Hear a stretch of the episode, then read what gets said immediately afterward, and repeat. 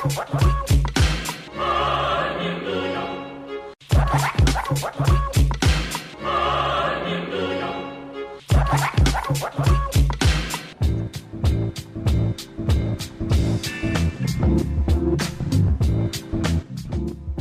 God it's free range. You are listening to Free Range Radio Friday with your host, Michael Alves. Pour yourself a beverage and turn up the volume because here on 101.5 UMFM, the weekend starts now.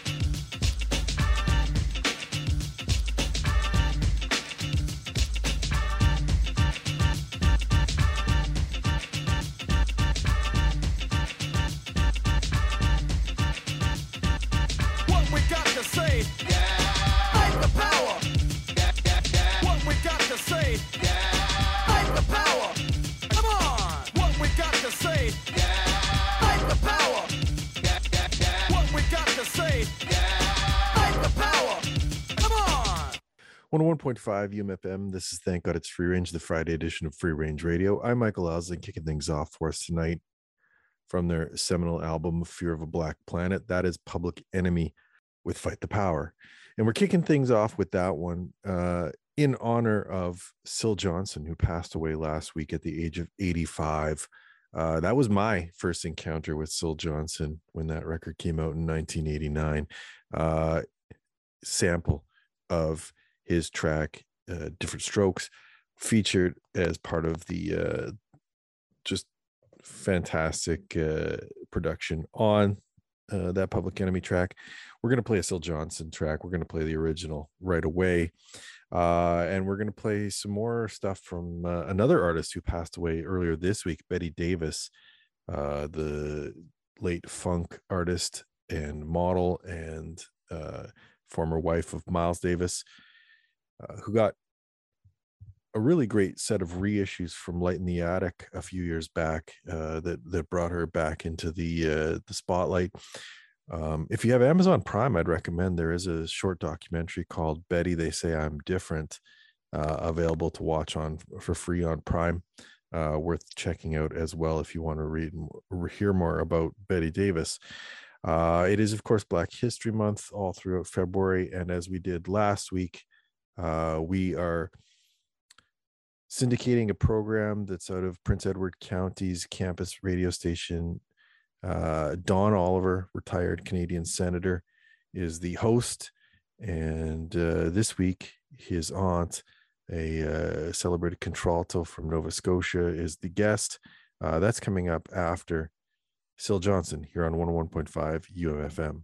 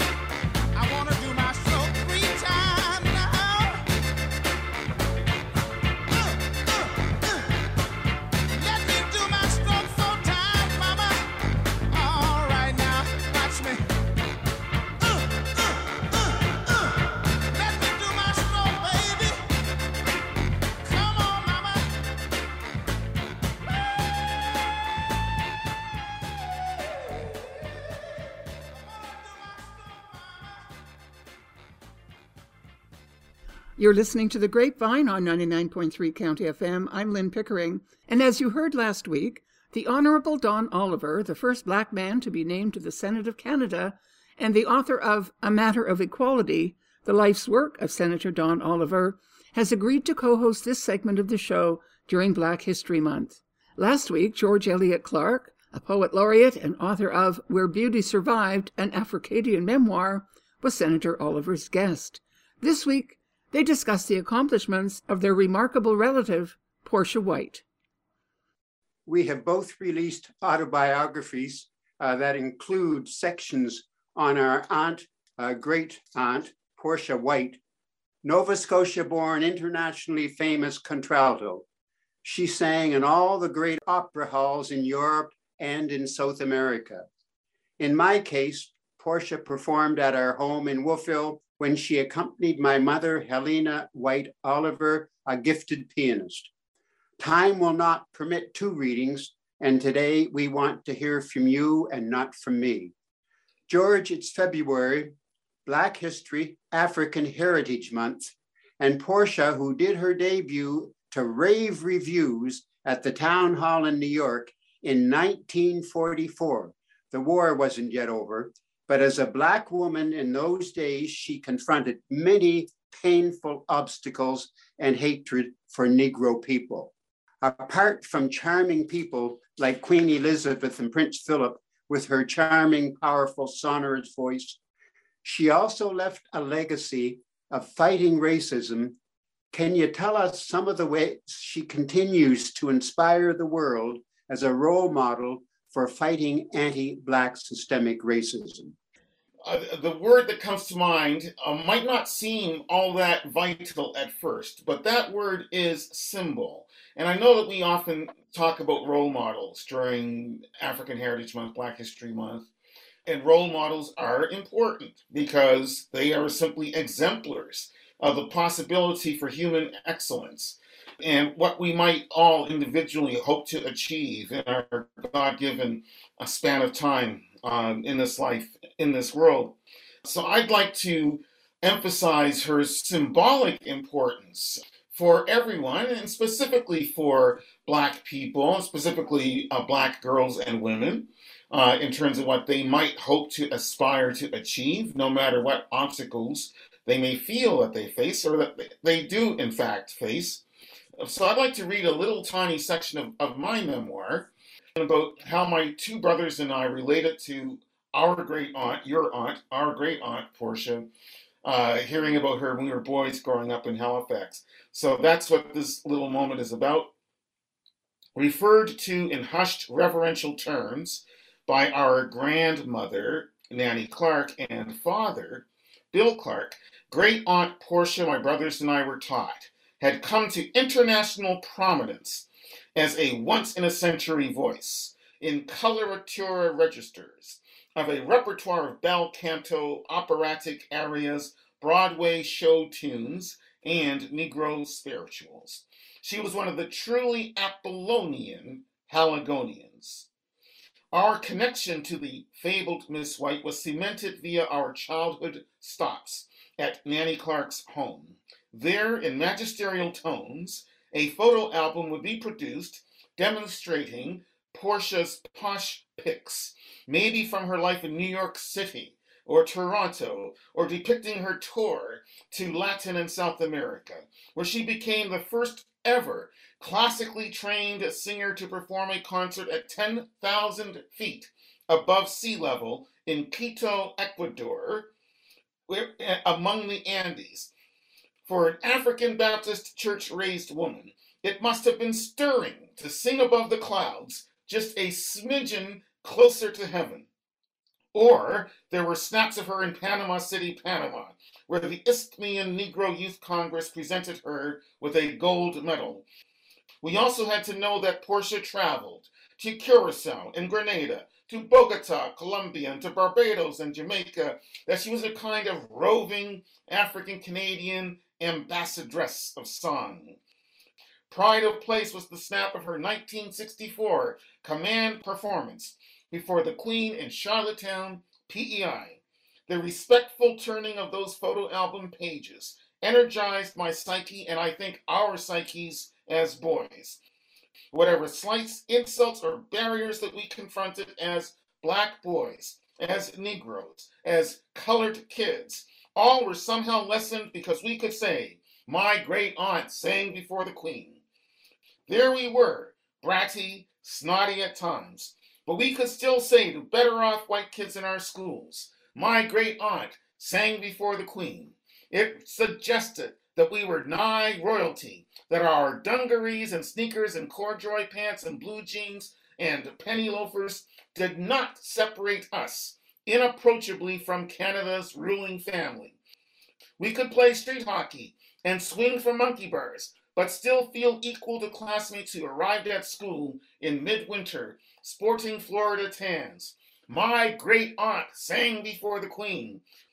We figured that none of our classmates, of whatever background, were but two degrees of separation from the crown, Hollywood and Broadway. oh, that's excellent. Wow. Thank you, Ty. Well, but that's you know, it's it's what she has continued to be this this great North Star, to use that yeah. bit of African Canadian, African, North American, African Turtle Island symbolism. Uh, this this pole star towards which we look for inspiration and and a sense of energy that we can triumph.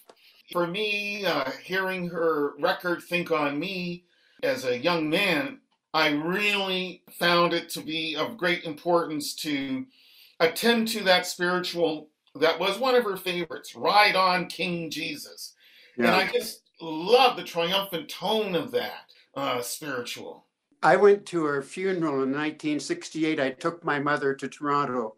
And after we talked to a number of the people who attended, and I, I, I couldn't get over the warmth and affection that they had for Portia and for her singing. Now, when she died, she had not been singing and performing for some time, but she was teaching elocution to some very famous Canadians at Branksome Hall and so on. Can you tell us a little bit more about Branksome Hall, George? Well, after unfortunately throat problems uh, forced her to retire from the stage too early, she had an yeah. operation on her throat in 1946, and that basically kind of uh, brought her concert career, stage career, more or less to an, an end. Uh, she would still do performances here and there, but for the most part, she essentially retired to Branksome Hall here in Toronto uh, to become a voice and music teacher. And amongst her pupils, she had Lorne Greene, the star of Bonanza, so, and of course, he had a big hit in 1964 with Ringo. And this goes back to what I was saying before for my brothers and I. Like, we're there in Halifax and we hear Lorne Greene sing Ringo, or speak Ringo is a better way to say it, that pop song. And of course, we knew because our father would tell us, our mother would tell us oh, that he was, he's a pupil of, of your great aunt Portia. Talk about this connection to Broadway and Hollywood and, and royalty it, it's through her, and, and there we are in, in Halifax.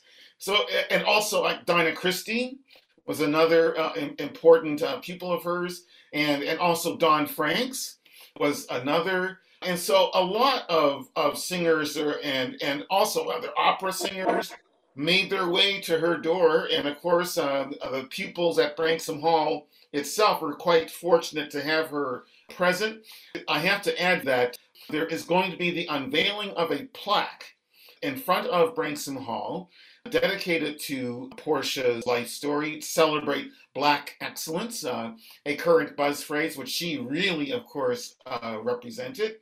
And it's going to be the first marker in Toronto of her importance. And that also goes back to something you're talking about last week, Don, which is the need to recover all these memories because at a certain point in time, because teachers come and teachers go and new generations arrive. And and of course depart uh, there was a sort of like missing there was a gap in the cultural memory of portia white having taught at branksome hall. But uh, she was rediscovered and her importance was quickly recognized once again. Portia started out as a young woman as a soprano and she sang as a as a mezzo. When she went to her final teacher he said, eh, Your natural voice is a contralto. And she sang for the rest of her life as a contralto. What's interesting to me, even her voice is deep. And when she came to our house and she spoke, there here, here was this wonderful lady, large lady, who had a very deep voice. And that deep voice, I think, fitted the wonderful contralto music that came from her. Now, you are a poet and you're an essayist and so on, and you've written some things about Portia. Do you want to tell us a bit about that? Well, I was very fortunate to be asked by Nimbus of Halifax, our publisher. Uh, I got a, a, a, great publisher, let us say, very quickly emphasize that. To think about doing a young adult oriented book about uh, Portia. And so 2019, I published uh, with Nimbus Portia White, A Portrait in Words. And it was a great experience. I wrote it all in rhyme, uh, octosyllables. And it was really fascinating to really find myself living her life in a sense. So I was trying to voice her her words, and of course her story is is so fascinating because it's it's wrapped up with the great currents of 20th century history. And I'm thinking of the Depression because her career really got going in the 1930s. Then the onset of the Second World War, and her true concert career, where she's becoming internationally acclaimed and celebrated, is actually bookended in a sense by the Depression and then by the end of the of the Second World War. And not because she wanted her, her concert career to come to an end at that point, but again because of the cancer and and and the throat problems just forced that upon her. But for those 15, 16 years that she was on stage, she was a force to be reckoned with. The other thing too that connects her to these pivotal events in world history is that the teacher you just mentioned, Dr. Ernesto Vinci, was in fact a Jewish Italian refugee from Mussolini. And he and his wife, when they first arrived as refugees from Italy, were in New York. And I have to confess, I forget now off the top of my head what it was that made them decide to relocate to Halifax. But Halifax was, like many other parts of Canada, if not uh, all of Canada, unfortunately, sometimes anti Semitic as much as it was also anti black. So Dr. Vinci, who was actually a trained medical doctor, was unable to practice medicine early 1930s uh, Halifax. And so he turned to his other talent, which was in music, sung at La Scala. He was that good, a singer. And so when he heard Portia, he immediately said, Now, okay, this is a true star talent. And so Dr. Vinci, Ernesto Vinci, became Portia's teacher with support from the Halifax Women's Music Club. So there's a kind of de facto feminist organization helping a Jewish Italian refugee support a Black Nova Scotian woman to achieve international prominence as a as a contralto concert singer and sing to all those troops departing Halifax, uh, praying to survive the passage across the Atlantic, the Battle of the Atlantic with the U boats lurking to torpedo their ships, and that for many of them, unfortunately, or some of them, Portia's voice was the last voice they heard before boarding those troop ships and those merchant marine vessels uh, to try to preserve the lifeline to England and, and to whatever remained of, of free Europe in those early years of, of the Second World War. So she had a, a fundamental presence in pivotal moments in, in our history. And, and I talked about her importance as a symbol. And what remains is this uplifting. I love the fact, and, and Leon, Lian Goodall's biography of, of Portia, which I used as the base for my own poetic uh, rendition of her life in her in her voice, uh, has a lot of great stories, and and one of them has to do with uh, when she uh, was invited to Halifax to perform, uh, sometime I suppose in the 1940s, and and she was uh, traveling elsewhere. She came back home to Halifax to perform, and she was put up at the Hotel Nova Scotian. And Don, as you will know, in those days, unfortunately, some of our fine hotels had certain policies regarding treating uh, people of color, um, and the Hotel Nova Scotian, unfortunately, was one of those hotels. And so they were happy to put Portia up, but were not keen on allowing her to be able to go and dine in their dining hall. She was instructed by a porter or a clerk at the hotel that she should remain in her room and just take advantage of room service. And Portia apparently said to to this uh, clerk, "Well, that might be okay, but then you will have to explain. The hotel will have to explain to the government of Canada, uh, who are paying for my stay, why my hotel bill is higher than it should be." After that sentence was conveyed, the hotel said, "Oh, guess what? We don't have any problem with you coming. yeah. you know, the other the other hotel story, George, that I find of interest is she was singing one t- time in Pictou County in New Glasgow and performing there in a church. It would not have been a large audience, maybe maybe 100, 200 people maximum, but nothing like some of the big crowds in Europe and South America. And she sang in five different languages. And, and after the concert was over, uh, she, she, met with people. And then she went to the largest hotel in New Glasgow, the Norfolk Hotel, and asked for a room.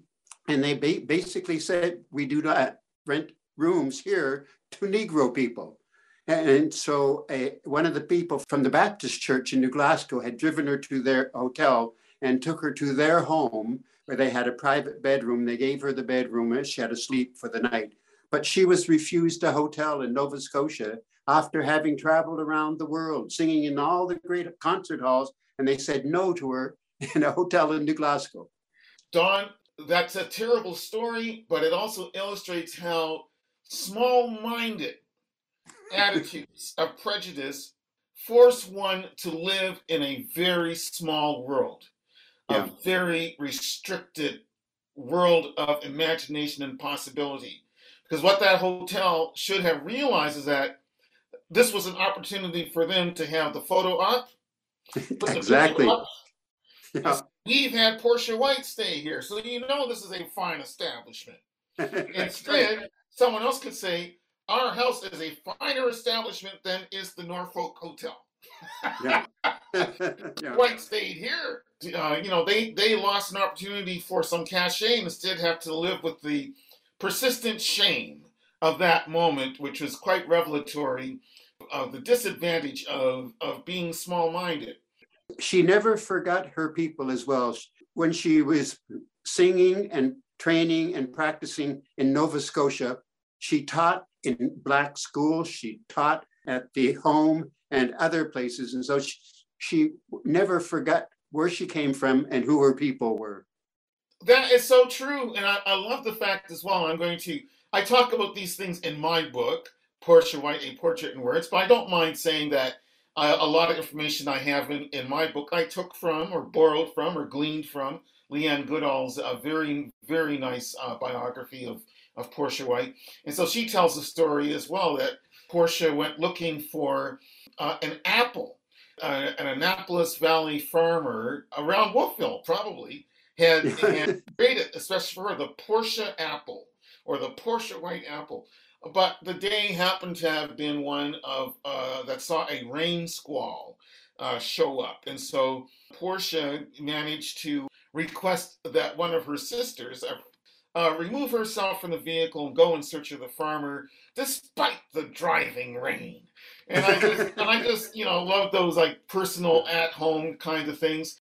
George, yes. thank you so much for your reminiscence to Portia White and the relevance to Black History Month. It's been a great thrill for us. Thank you very, very much. Thank you, Don.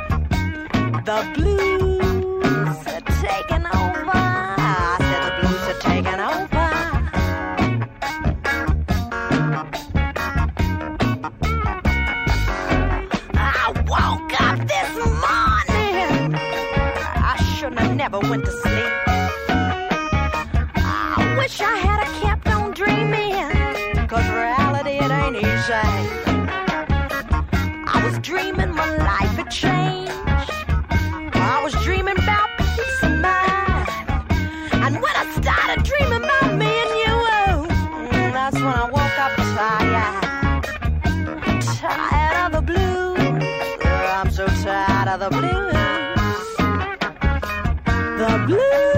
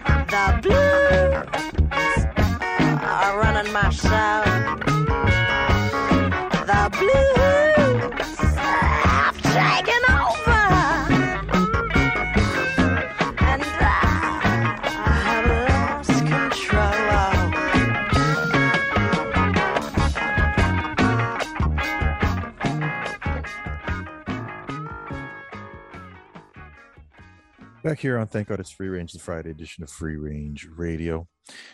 Just heard Betty Davis with 70s Blues from They Say I'm Different. Davis passing away earlier this week. And uh, rest in power, Betty. Uh, from 70s blues to something contemporary that's kind of bluesy, Frog Eyes announced a new album called The Bees, uh, due out in April, and debuted a new track earlier this week called When You Turn on the Light. Uh, we're going to play that for you. And then uh, something that came out yesterday is Sewn Back Together, new album from OMBIIGIZI. That is a collaboration between Zoon's Daniel Monkman and Status Non Status is Adam Sturgeon. uh, I got the chance to talk to Daniel earlier today about the record. So, uh, right after Frog Eyes, we're going to hear my interview with Daniel.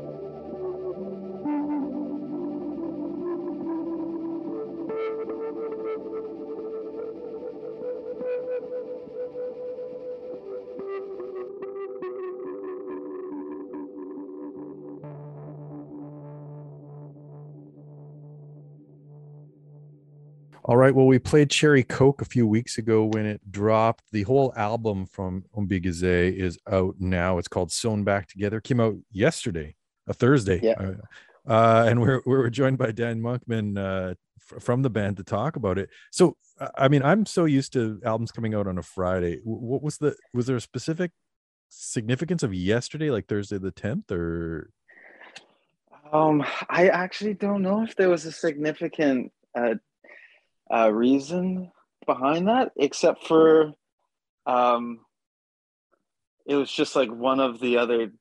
There was two dates, and uh, we just decided on the tenth. okay? But yeah, but yeah, I found it a little odd too. As yeah, I'm used to like a Friday putting out start Yeah, the weekend off with that. I, I used to work retail and Tuesday once upon a time was when like physical albums dropped and then it seemed to like kind of move to Fridays for for release schedules so then a, th- a Thursday was like kind of threw me off guard but regardless I'm I'm very excited about the new record and glad to get a chance to talk to you about it. Um so Oh, thank you, dude. yeah my, my pleasure. Uh f- folks i mean i i've played zoon uh a lot on on this show and and folks are familiar with status non-status so the the the, the Mm. two of you kind of getting together uh, how, how did this come about? Like how did you and adam decide to to work on a project together Well, we Adam and I met um, in 2017.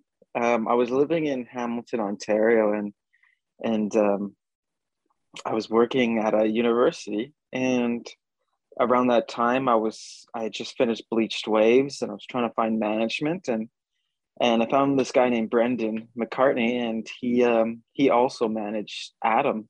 And um, I was like, oh wow, you have an Anishinaabe artist on your roster, like. I would I'm really interested in talking to you, maybe working with you. And um, so Brendan and I started working together, and then uh, at the same time, I was just like sending Adam my what would become Bleached Waves, and and we just connected through that, and we we we kind of found a, a unity because um, we are like there aren't many indigenous um, rockers in the scene that we're a so part of, and so we just always kept in touch. We went on tours together, and then um, just before the pandemic, we were always just chatting about writing music together. And we just we didn't know what that was going to look like because of COVID, and he, he has a family. He was trying to be safe. mm-hmm. Um, s- so we just started sending each other songs for in the whole entire pandemic. And about like maybe like five months ago, we were we were like, okay, dude, let's make an album, but what are we gonna do? And then um, I remembered Adam said he was friends with Kevin Drew, and at the same time, I was emailing Kevin Drew to mix my album.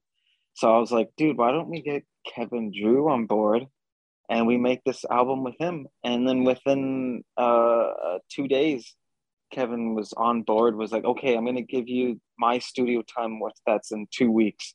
And we're to make this album. And then it was just off to the races. you just banged it out Yeah, it was a very quick process. so the decision to work with kevin i mean obviously both of you had kind of been in, in touch with him and were friends with him was there a specific record he'd produced or like a record he'd made as an artist that drew you to him in the first place or Yeah, we uh, Adam and I were, are big fans of uh, the Secret Path and his work that he that album that he did with Gord Downie and Mm, and it was all about residential schools about uh, Chanie Wenjack and so we just wanted to work with someone who maybe has had more more of an understanding of what what we were trying to do and where we we're coming from. Mhm. and and we also were writing uh, an album about our family members who have been through residential school. So it was just like a nice fit you know like uh, there wasn't too much explaining that we had to do to um, to um, kevin because he had already known a lot about this stuff but you know he still learned a lot. Right. Now i mean zoon you obviously like you have band members and stuff but it's it's your vision. When it comes to Mhm. like a, a more collaborative or like you know shared experience like OMBIIGIZI, what's the what's the dynamic like between you and adam in terms of like creatively? Like are you like coming to each other with like parts of songs? Or it's like here's a song help me polish it off? Like what's the Yeah, a little bit of mixture. Like uh, I would, uh, I would say like, eight, uh, maybe like 70 70 percent of the record was, um, was just bits and pieces of songs that we had all pre- previously written, and then the last like thirty percent were songs like mine, like Cherry Coke, which were just the way that I wrote Cherry Coke is the way that it was recorded and the version that you hear. Mm, but but like songs like spirit in me like um, our friend andrew he wrote the piano part in, in the morning. And then um, kevin heard it and was just like hey we got you guys wake up. We gotta like record a song. And then that like it was a very collaborative um, yeah that song was very collaborative but same with the whole record so there was there was parts where um, Adam had just maybe like a snippet of a song, and then from that snippet we would build uh, a brand new song. Now, did you take anything away from the experience of like kind of having someone like refract your songs or reconsider them that, that like you might take away going forward for like a Zoon project? Like, is that did you see something new or hear yourself in a different way, kind of filtered through Adam? Totally. Even just Adam and Kevin and just and learning to be more collaborative because with Zoon, I'm just like very protective of uh, the music that I put out and the people that I work with. And um, and it was great because the the people that I trust are the people who worked on the OMBIIGIZI record and and so um, it was like a songwriting boot camp, you know. That's the only way I can describe it because it was just like coming out of it, all of us just now just have a different perspective on um, writing and and yeah, and just like being supportive of each other. And um, yeah, that's like something that I'm, you know, I just wrote an EP and it was just basically the same process in which we recorded Sewn Back Together, just, you know, just going forward and and not really overthinking. Did you feel like looking back you'd overthought bleached waves then? Is that like what you're suggesting by you know going forward it's not overthinking things? I think um you know like like i wrote bleached waves in 2017 and then i didn't write a whole lot since then now i have but like in that time i was just like oh it has to be like you know i was like i held i held bleached waves up on like this pedestal and i was like i can't write anything unless it's like absolutely better than that which mm. which isn't which isn't like true and you just kind of hold yourself back from the possibilities of writing beautiful music and so now i just i just write and not worry about like the work that i previously put out so that it, it sounds like it's freed you up a little bit like mentally to create it showed yeah it really showed the potential that uh, i felt like that i had in me but almost like kind of imposter syndrome where you're like, oh, I don't even know how I'm going to write another record. But then it's like, we wrote an entire record in five days, all purely improvisation, you know, and just like using our talents. And uh, that was just something that I guess maybe I wasn't too confident about, but working with Kevin, who's like, you know, pretty a famous Canadian artist or around the world, I guess too. And for him to be like, every time I did a riff or did something, he's just like, "That's amazing. Let's do it. Let's work with that." And that encouragement was, you know, taking it into my practice. Mm-hmm.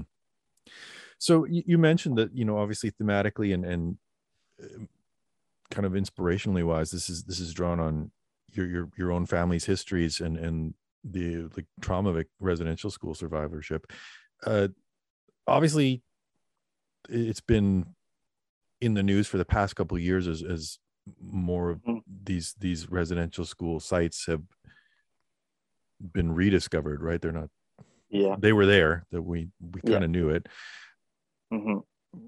writing about that within this period is it harder like would you do you do you find that facing it in the news at the, at the same time that you're facing it on the page as you write something mm. is a, is a more difficult process um i think it would have been if i was just alone and i think that's why adam and i decided to do this because we we wanted to share these stories but we felt like in our individual projects we maybe didn't feel like we had the right support but coming together we're like uh, you know it just felt right you know like before even the kamloops stuff like obviously indigenous people we know about residential schools but i was just telling them i was like dude i want to write songs that honor like my dad's experience and my own experience going to like really racist rural schools that were basically like offshoots of residential schools and and um and Adam was just like, ah, dude, I want to tell my stories too. Let's do it, and we'll support each other. And that's just kind of like the attitude we we have with this project. It's just about like supporting each other and and even the guys who are the other members too like andrew mcleod and and eric we're, we we all have our own histories and we're just we we have found this like really nice common ground where we support each other. Even the title kind of alludes to that right? Like sewn back together like that there's a tear or a rift Yeah. or some sort of wound. Hmm it, it sounds like like the two of you stitched each other up. Yeah. Yeah. Um that's how we felt you know and and a lot of like first nations people we we feel like we're always like trying to like reclaim things that have been either like taken from us or you know and so so sewn back together is just like us yeah like coming together but also there's there's a there's a deep meaning of it and we're still trying to like figure it out what it is does writing or actually even more so than writing hearing adam's writing help you understand your own experience? Oh totally. Uh, adam um, is a lot more blunt about um, his feelings and his experience where i'm more like abstract and i use a lot of metaphors in the way that i describe my experiences. And adam is just like straightforward being like this is this is how i feel. This is like and and it's yeah it's for me i just never wanted to do that just because i felt very like scared of like speaking out. But now that seeing that and seeing that the how people have perceived the album and um it's encouraging and I, i'm definitely going to get a little bit more spicy with the way that i uh, write and what i write about right so the the group name uh Mhm.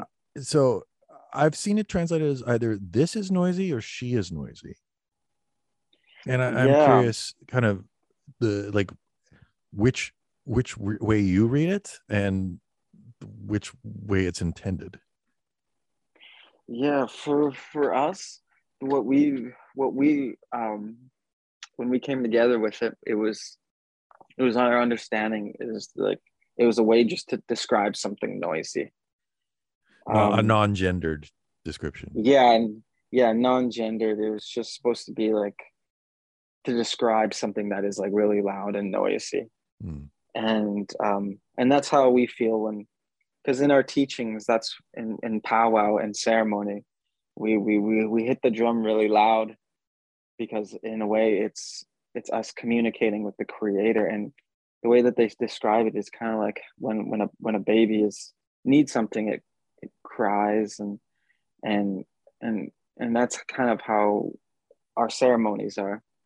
And um, so we just wanted to in, incorporate that into our our our set because that's what we're kind of doing when we're on stage. We're it's like an our electric powwow or something you know?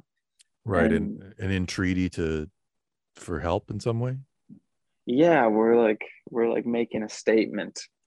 And and yeah and I, I i believe that's our understanding of why we use that name. Right. We didn't we didn't we didn't really didn't know what we were going to call it i don't even remember if there was any other ones we decided. We were just kind of like this is what works with us. Yeah yeah, just because i was i wasn't sure if the if, if the gendered translation like had some significance in terms of missing and murdered indigenous women and girls or, or something like that but oh yeah. I mean that's like that's that was uh that that whole thing is tied in with our project too. Right. Because um because we both uh, like my family m- some of my mom my mom's best friends have gone missing since you know the 80s and my mom would always tell me stories of her hitchhiking and and a lot of like horrible things. And and yeah so that's like i'm gonna bring that up to adam because I, I never thought about it like that but but that those stories are in our music because it's part of our life. Right and the, the, for for a long time obviously there was silence about those disappearances and murders that I know, yeah. you know uh, and maybe the kind of the way i was interpreting it when i read that it was translated as she is noisy is like making some noise on behalf of these women who who were silenced Totally.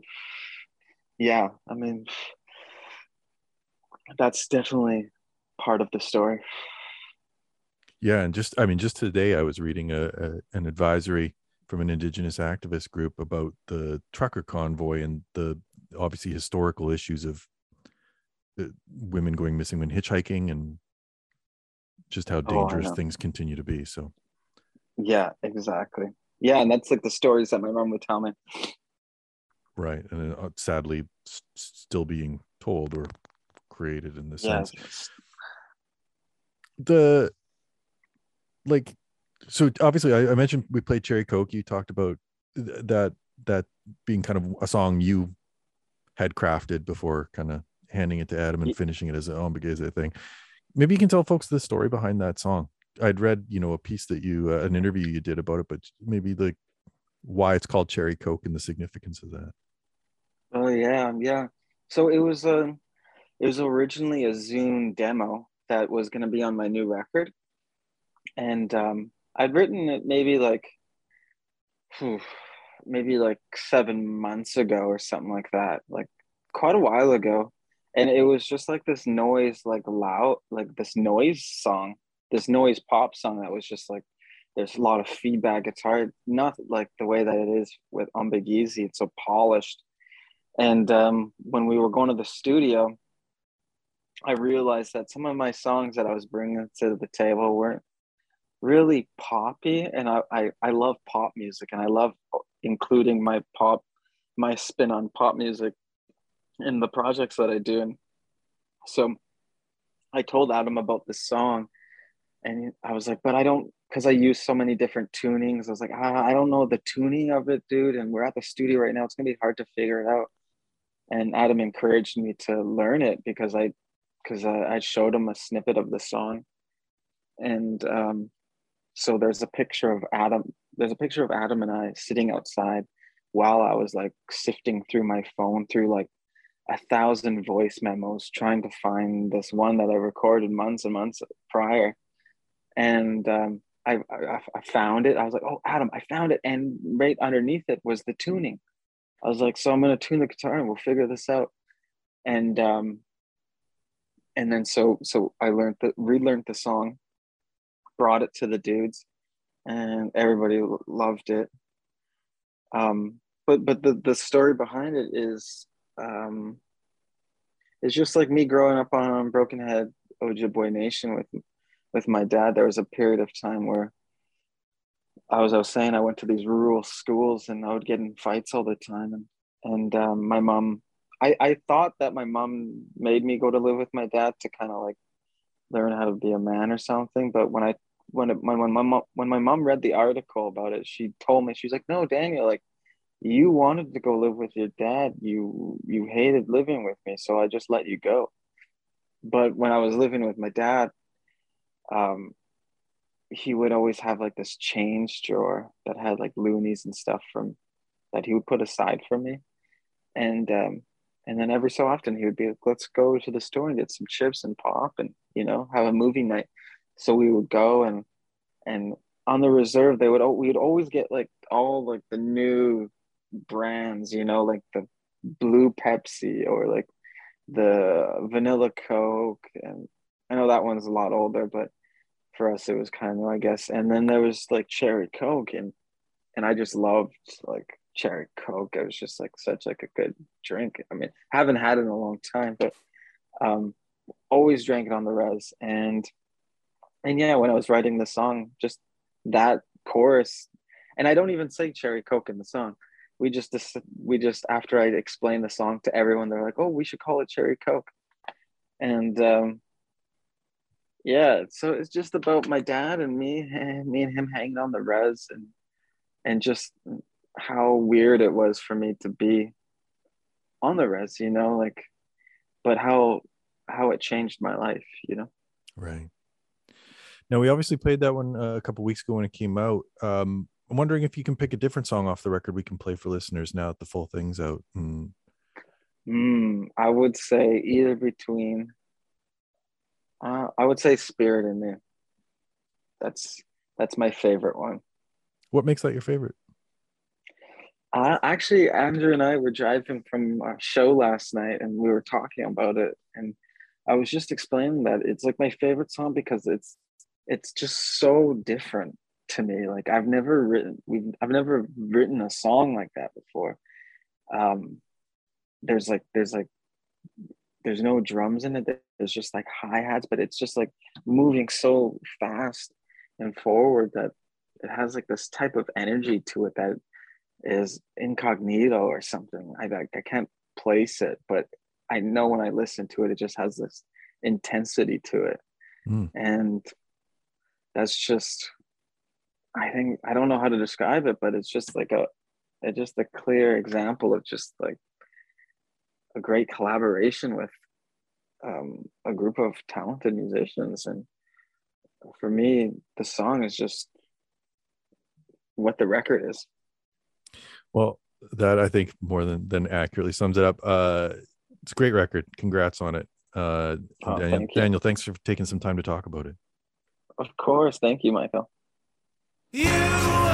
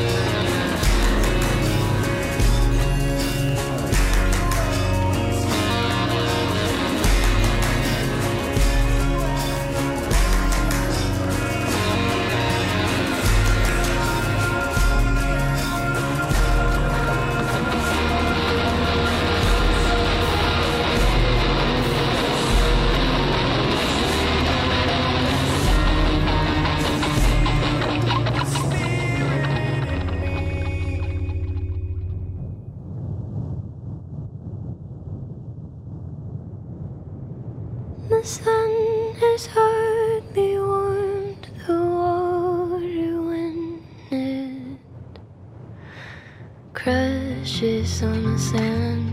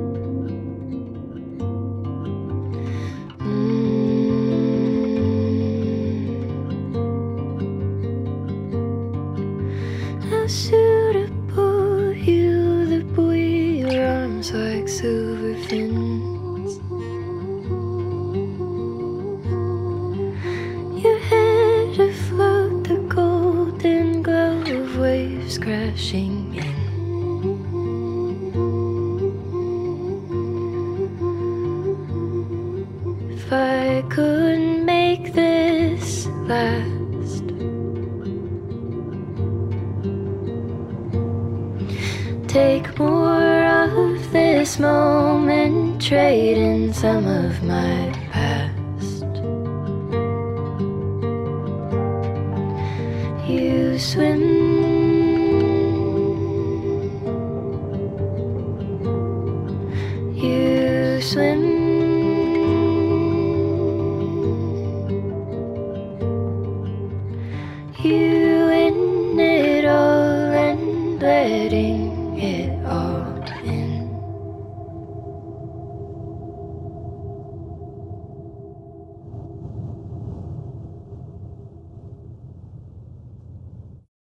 Montreal's Helena Deland. That's a track called Swimmer right before the break. OMBIIGIZI with Spirit in Me off of the new albums sewn back together. My thanks to Daniel Monkman for taking some time to talk about the record.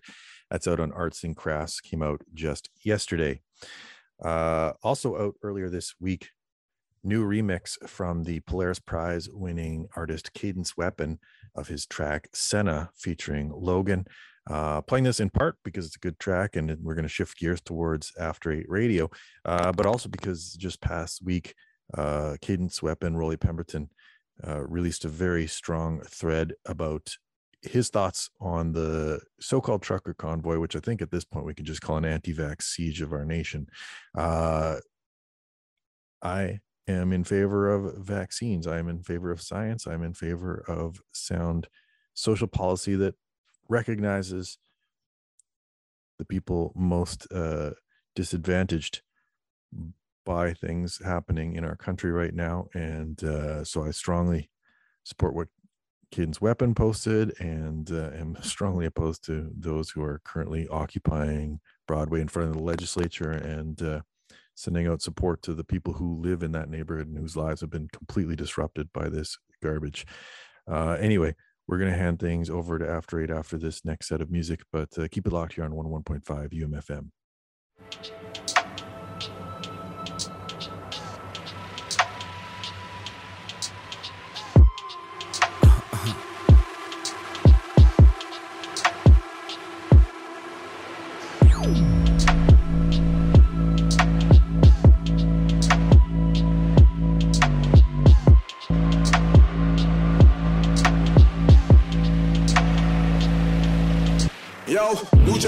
Ground so farther. From day one, been a five star baller. Man, I sing boats like Spanish armada. Stand still in my ones, never been a shot baller. Take time, look hype on set, hype on set. Gonna get yourself in hot water. Or you're gonna see six packs if I go bare belly like lava. Ready for the so me had the crime wall on. Raised in the northwest stars, I wear like Eminem's gang, get scum, gang slaughter. Palava, number drama. Man, I get spun like a natural disaster. Disaster. Said, man will get spun like a natural disaster. Toothless that man, know I'm a brawler. Do my thing, never ever been a talker. Athlete, run roadside, not a walker. If you're on a joke, then stay in your corner. I'm just trying to get paid on full like AZ and Rich Porter. New generation, grandfather, father, Logan North, I've been a top baller. Sinner, sinner, sinner, sinner, sinner. Sinner, sinner, sinner, sinner, sinner, sinner. Sinner,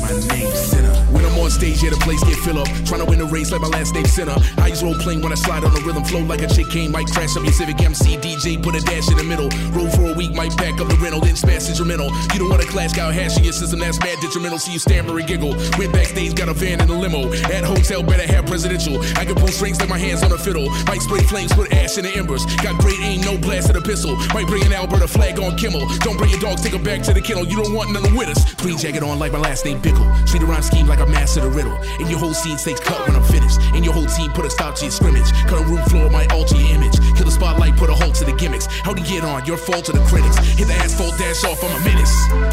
I'm not afraid to be who I am, you know. I always tell people, be yourself. That's the number one shit I tell people. I don't follow anybody else. I never did.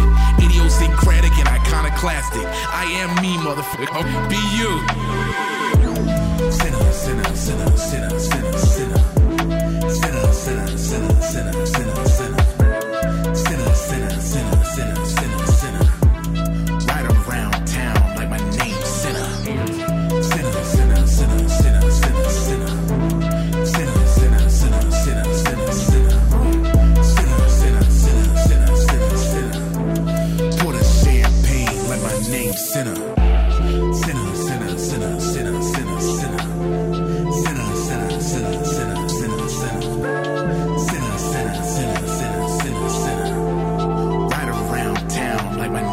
Sinner.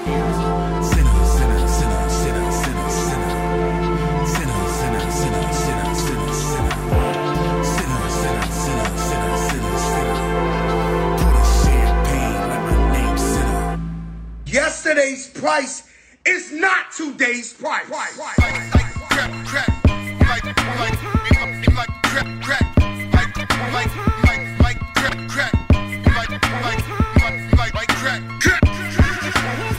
Imaginary players aiming coach right. Master recipes under stove lights. The number on this jersey is the quote price. You order Diet Coke, that's a joke, right? Everybody get it off the boat, right? But only I can really have a snow fight. Detroit challenge, what's your dope like? If your bin's bigger, step it up to ghost life. Missy was our only misdemeanor. My tunnel vision's better under stove lights. You order Diet Coke, that's a joke, right? My workers compensated so they don't strike. Wish me luck, see green like Don Bishop. The ones you trust don't change like them chains you tuck. Far as I'm concerned, who's the best? Me and Jesus. Washed and dried, so give me all of mine in pesos. Add it up. Your bitches in them pictures, but they laser tagging us. They mad at us. Who wouldn't be? We became everything you couldn't be. Everything your mama said you shouldn't be. The Porsche's horse is revving like, look at me. Saddle up. I'm still pitching, baby, batter up. Imaginary players aiming coach right. Master recipes under stove lights. The number on this jersey is the quote price. You order Diet Coke, that's a joke, right? All you, all you did it off the boat, right? But only I can really have a snow fight. Detroit, the challenge, what's your dope like? If your bin's bigger, step it up to ghost life. The flow's untouched, the drums is tough. Drive culling in when roads get rough. Snow's a must, the nose adjust. Young G's like we hove and puff. Best jewelries and hope we lust. Chanel trinkets ain't so blush. Crush hearts like pretty boys. And we driving pretty toys. Extendos will make plenty noise. Crescendo, make your car endo. Pierce your car window. Missy was our only misdemeanor. Nike box hold a hundred thou with no insoles. Uh, the era was such a black era. How many still standing reflecting in that mirror? Lucky imaginary players ain't been coached right. Master recipes under stove lights.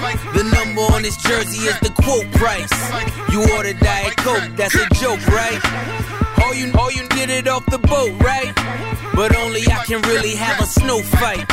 Detroit the challenge, what's your dope like? If your bin's bigger, step it up to ghost life.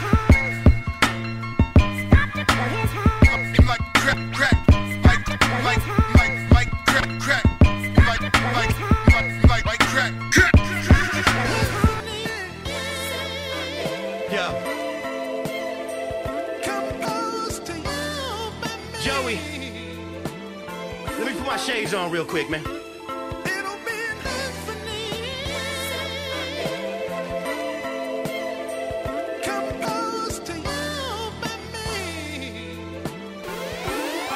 Let's get it. Yo, yo, this my 2021 flow. For all my people that wish they could be here, but they probably on the run though. Thank God I made it out. Mama, I made it. Was so ashamed for you to see me incarcerated. But that's so far in my rear view now. Got that four bedroom out in Vegas, and you should see the view now. Wow. This what it's all about. Got them farmers backing out right in the middle of a drought. No. See, I get back to my community. Shout out to my young and fresh. Stay up in them books and you next. Yes. Yes. And we ain't taking no losses. We can talk business, but I'm only speaking with bosses. Get a call from majors, I suggest you pick that up. See, cause that's money on the other end, and checks is getting cut. That's how I did a song with G Rap and Prodigy too. Cooked it up with the chef. Shout out to the whole world. No losses. That's probably why I bet on me, no losses. I'm on my way up, and the reason why is cause I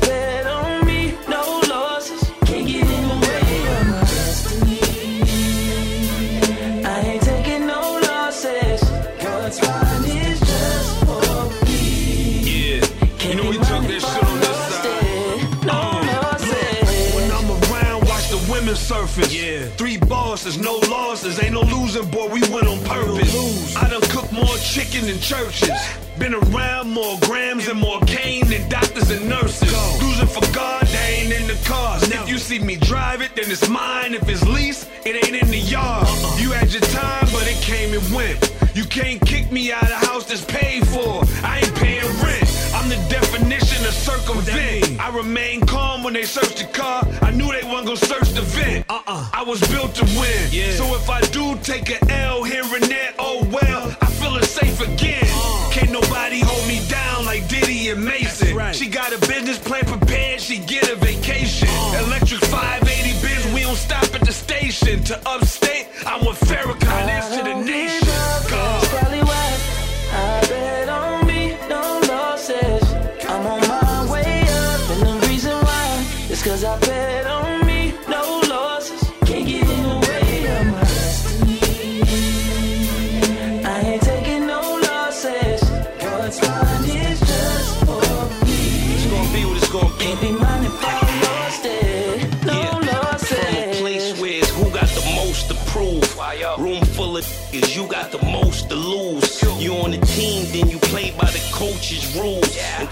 say so, you ain't supposed to move. Nah, I tend to it. I'm an influence. It ain't the bullet, it's the message that you send through it. Miscommunication erupts, then the rage come out. The wrong words get exchanged, then the gauge come out. Ignorance, enough to make your age show out. The energy be so bad it make the sage go out. Them demons are coming. Don't put all your dreams in the pumping. Reach for the stars. It's better than reaching for nothing. Yes, life is a contract. You just gotta sign it. There's a message in every verse. You just gotta find it. Uh-huh. Without workers, no bosses. Enjoy the feeling of winning, but still no I loss. don't give That's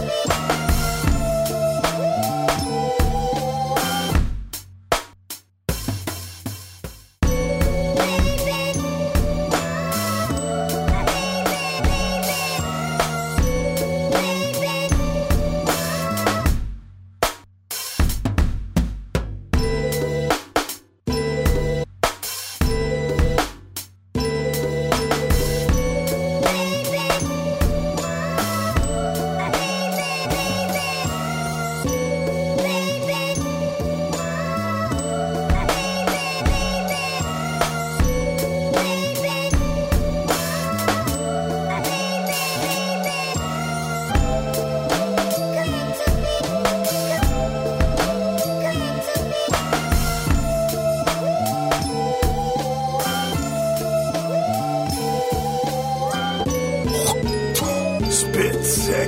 Beats.